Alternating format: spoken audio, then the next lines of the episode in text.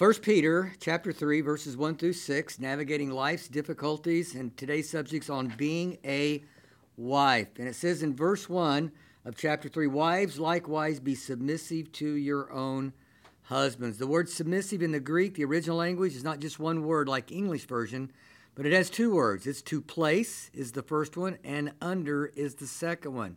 So it means to place under. So Peter's telling Christian wives to place yourselves under your husbands.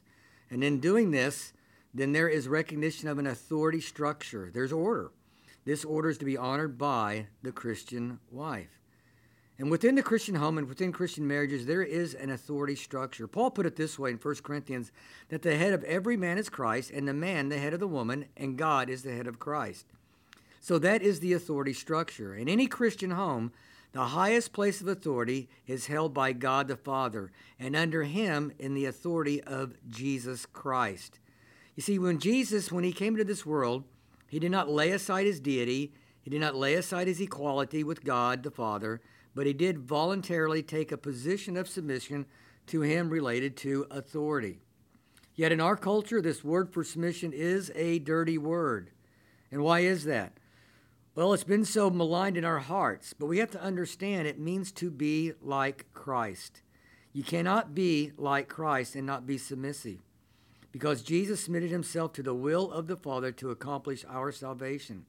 You cannot be like Christ and reject the blessing and the virtue of submission when it is asked for and when it's required by God. The only reason you and I, as a Christian, sit or are listening to this right now at this very time is because we are saved because of this word submission. Jesus submitted himself to the authority of Father and came into this world and paid the price for our sins to be forgiven. That is anchored around the word called submission.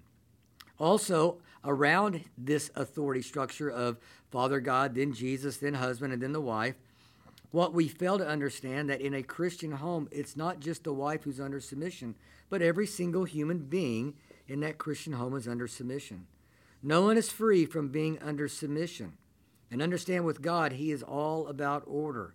And within the Godhead, there is Father, Son, Holy Spirit.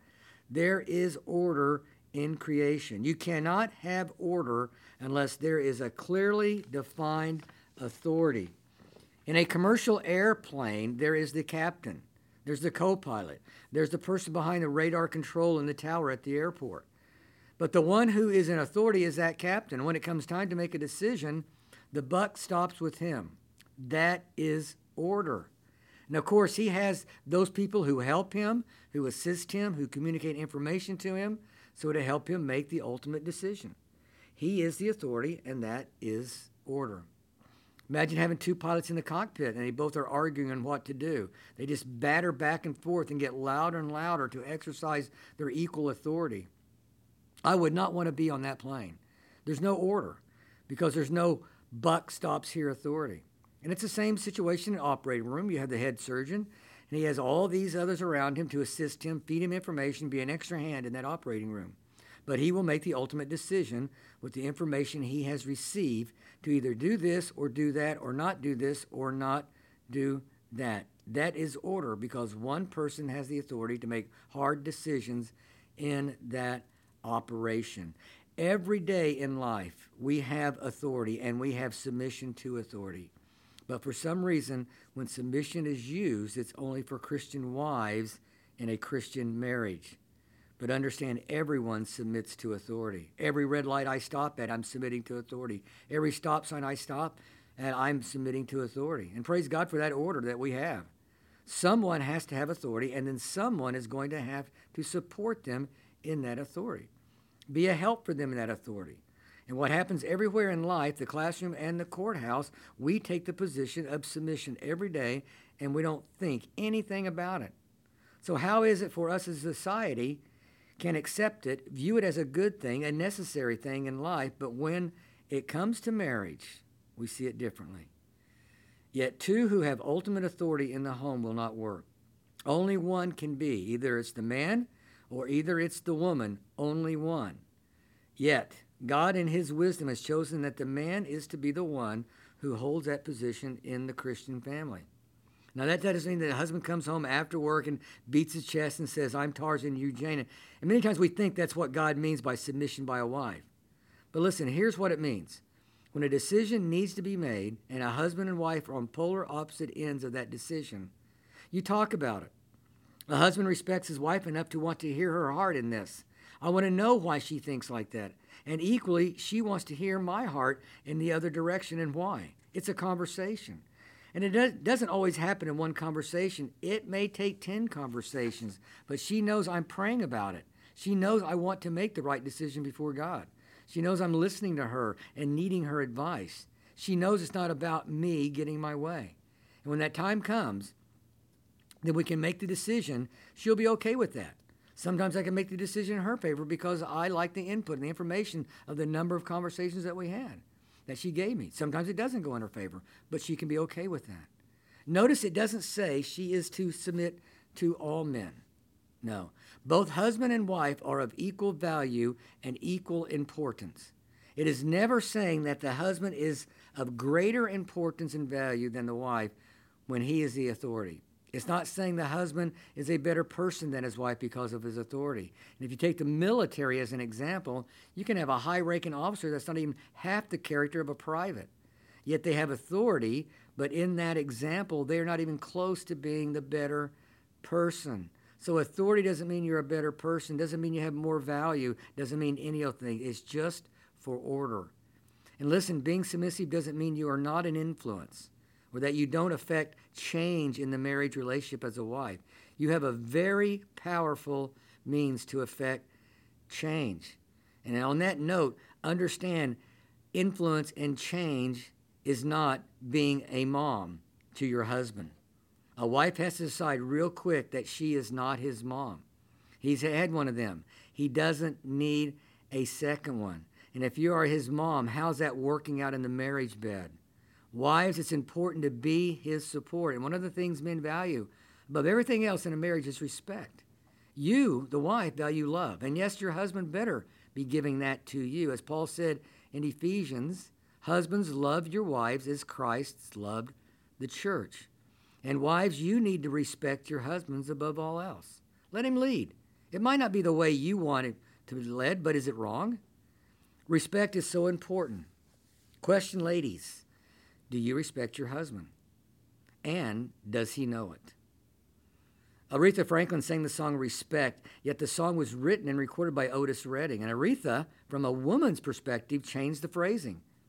What you want, baby, I got. What you need, baby, do you know I got it? So her wanting respect said, What I got, you want it. So you better come home with respect if you want it. But from the male perspective, by Otis Redding, what you want, honey, you got it. What you need, baby, you got it. I will do anything for you if you give me respect when I come home. Now, that's influence, that's change. It makes sense, doesn't it? And that's exactly what the Bible is saying. Respect your husbands. And so, wives, be submissive to your own husbands. And even if some do not obey the word, they without a word may be won by the conduct of their wives when they observe your chaste conduct accompanied by fear. You know, speak of how you can have influence with your husband. Wives, you will influence your husbands through submission and respect than through any other means. That will affect change in a marriage.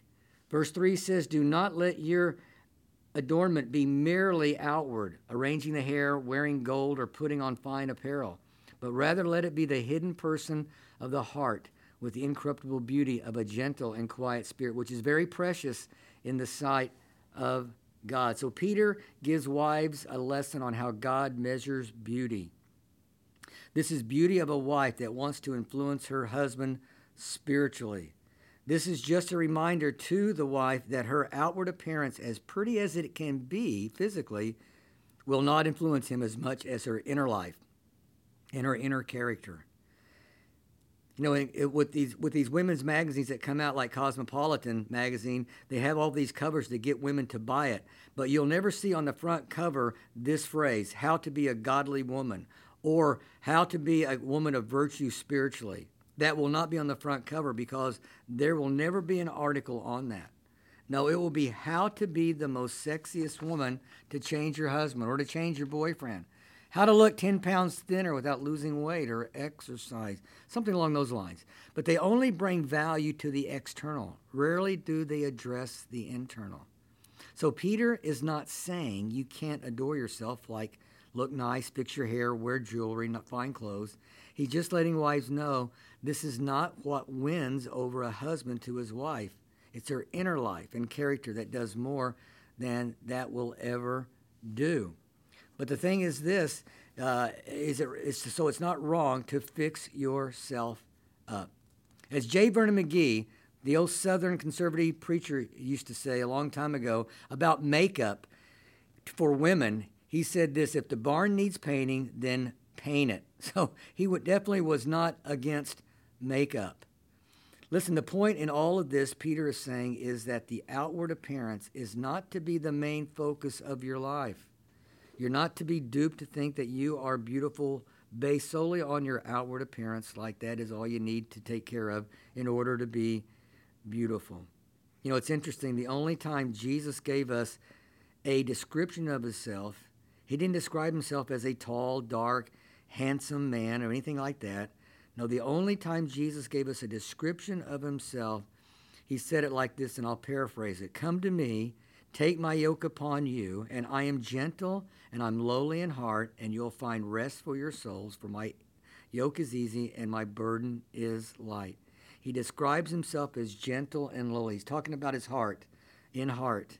So Jesus describes his inner beauty as the very thing. The only time he ever described himself, it was the inward thing. And he's calling the Christian wife to do the same. He's actually calling us all to do the same. As Peter said, this is very precious in the sight of God.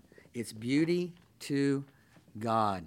And in verse 5 and 6, it says this For in this manner, the former times, the holy women who trusted in God also adored themselves, being submissive to their own husbands, as Sarah obeyed Abraham, calling him Lord, whose daughters you are if you do good and are not afraid with any terror.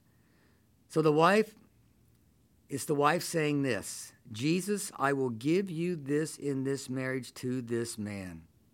As the women who were holy and did adorn themselves in submission and in inward beauty and with respect, God chose Sarah as an example to wives. She was submissive to Abraham. And Abraham was a good man, but Abraham was far from perfect. He made a few bonehead decisions.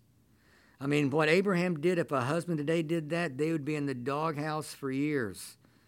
Hey, Pharaoh, yeah, she's just my sister. You can have her. Take her, put him in your harem. Yeah, that will save my skin. You can imagine Sarah going, thanks a lot. But she submitted, she submitted to that. I mean, I don't know how she did, but she did. See, it's going to take faith that you will trust God in all this, ladies. Do good and are unafraid with any terror that this guy is going to mess it all up with the decisions that he's going to make and me having to submit. Listen, it's going to take faith and trust in God. You're trusting in God and His Word and what He's asking you to be more than you're trusting in Him. And God will take care of you. He will take care of, uh, take care of you in that respect. And this is what God wants to see. And for those who are watching Christians in a Christian marriage, to see and to know this is what blesses your relationship. It's so important as difficulties are coming their way, and they come our way too trials. But don't let your marriage be at each other's throat, ripping each other, yelling and screaming at each other because of these trials and these difficulties that you are facing. And things like that happen. The strains that come on in life can absolutely be a strain on our marriage. God is watching, and others are watching. So understand the strain that can come to a marriage in trying times. Your witness to me, says God, and to others in your marriage is so important to me.